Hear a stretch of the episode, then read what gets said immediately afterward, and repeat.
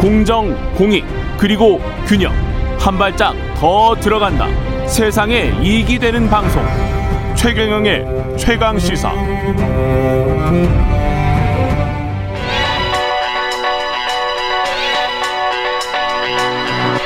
최강 시사 김한의 눈. 네, 김한의 눈 시작합니다. 한겨레 김한 기자 나와 있습니다. 안녕하십니까? 네, 안녕하세요. 오늘은 여론조사 이야기입니까? 네, 그렇습니다. 음. 정치 신인이 높은 지지율을 바탕으로 출마한다. 음. 이게 지금 한국 정치 한 패턴으로 자리를 잡았는데요. 그랬죠. 네. 대선 출마 선언을 했던 다음 날인 6월 30일 윤석열 후보가 음. 그 국회 기자실에 들어서 이렇게 얘기를 했습니다. 그때 그 조사 아니었으면 내가 여기까지도 안 왔다.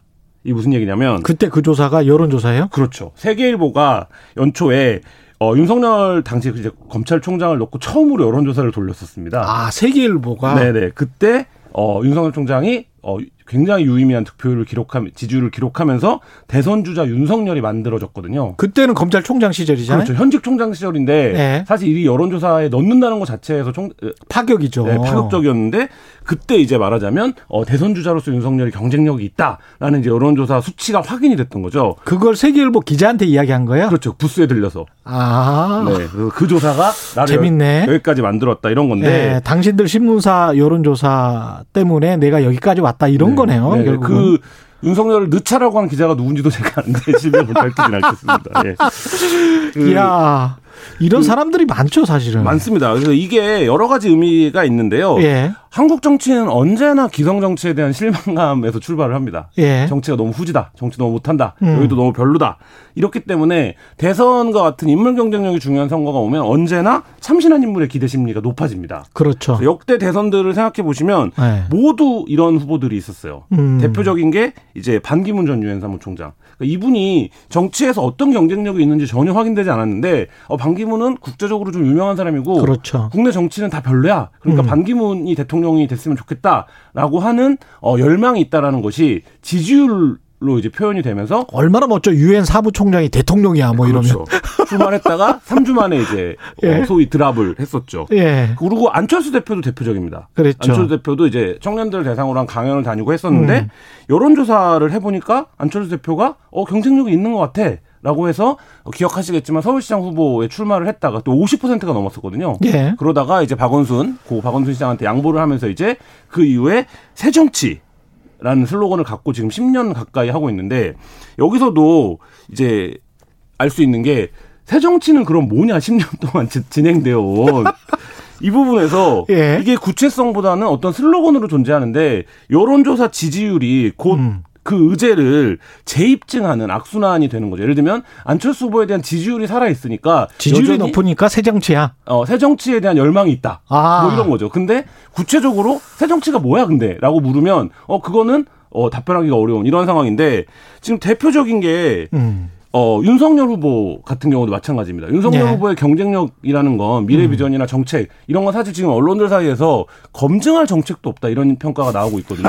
아예 정책이 없기 때문에 예. 검증할 정책이 없습니다. 근데 예. 여론, 여전히 여론조사를 하면 지지율 1위예요 섭섭해합니다. 그러면 검증할 정책도 없다 그러면 탈원전이랄지 무슨 아, 뭐몇 가지 부정식품이랄지 있었죠. 몇, 오늘 이제 몇 가지 있어요. 비전 발표회를 하니까 오늘 예. 아마 비전이 나올 텐데요. 예. 그러니까 이런 식의 이제 경마중개식 지지율 조사에만 관심이 쏠리다 보니까 예. 각 후보들이 어떤 정책을 갖고 있는지, 뭐 시대 정신은 뭔지, 사회적 가치는 뭔지, 뭐 이런 것들에 대해서는 어 보도나 할 그 공간이 남아 있지 않게 되는 거죠. 너무 정치공학적으로만 생각을 하고 경마식 지금 네. 말씀하신 경마식 아 누가 될 것 같아. 근데 되고 나면 똑같은 그런 허무한 상황. 그렇죠.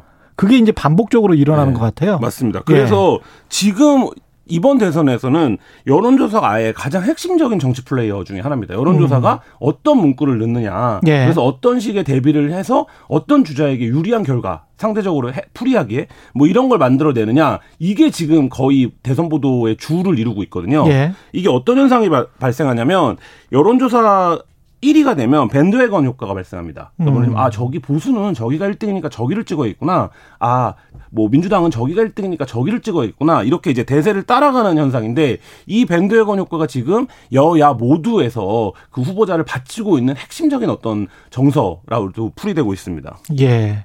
이게 근데 여론조사가 정확하기는 한 겁니까? 사실 지금 뭐 그 부분에 대한 의문이 굉장히 많은데요. 예. 뭐 최근에 뭐 44건의 여론조사를 분석을 해보니까 아. 수치들이 다 다르다는 거예요. 그렇죠. 그래서 뭐 많이- 이런 얘기를 많이 합니다. 이제 뭐 그 여론조사는 흐름이고 음. 경향을 봐야 된다. 근데 일반 이제 말하자면 시민이 어떻게 여론조사의 흐름과 경향을 다 따라잡습니까? 그때 그때 나온 숫자만 보는 거지. 그렇죠. 그래서 지금 전문가들이 얘기하는 건 ARS 크게 이제 두 가지로 나누는데 ARS 방식과 그 면접조사 방식이 좀 다르다라는 거예요 결과가 음. 뭐냐면 그 고관 정치 고관여층의 의견이 많이 그 발이 그러니까 발현될 수밖에 없거든요 여론조사에는 예. 거기서 ARS처럼 그냥 설명을 듣고 누르는 방식으로 임하는 사람들과 예. 면접조사에서 자세하게 설, 말, 말로 설명을 듣고 대답하는 거에 추세 차이가 좀 있다 이게 이제 전문가들의 얘기고요. 예. 그 또 한 가지는 이제 여론조사에는 그, 그 부분이 없습니다. 그러니까 투표를 하지 않을 사람들의 의견. 그러니까 예를 들면 대선 투표가 100%가 되는 게 아니지 않습니까? 아, 예. 그러니까 여론조사는 근데 어쨌든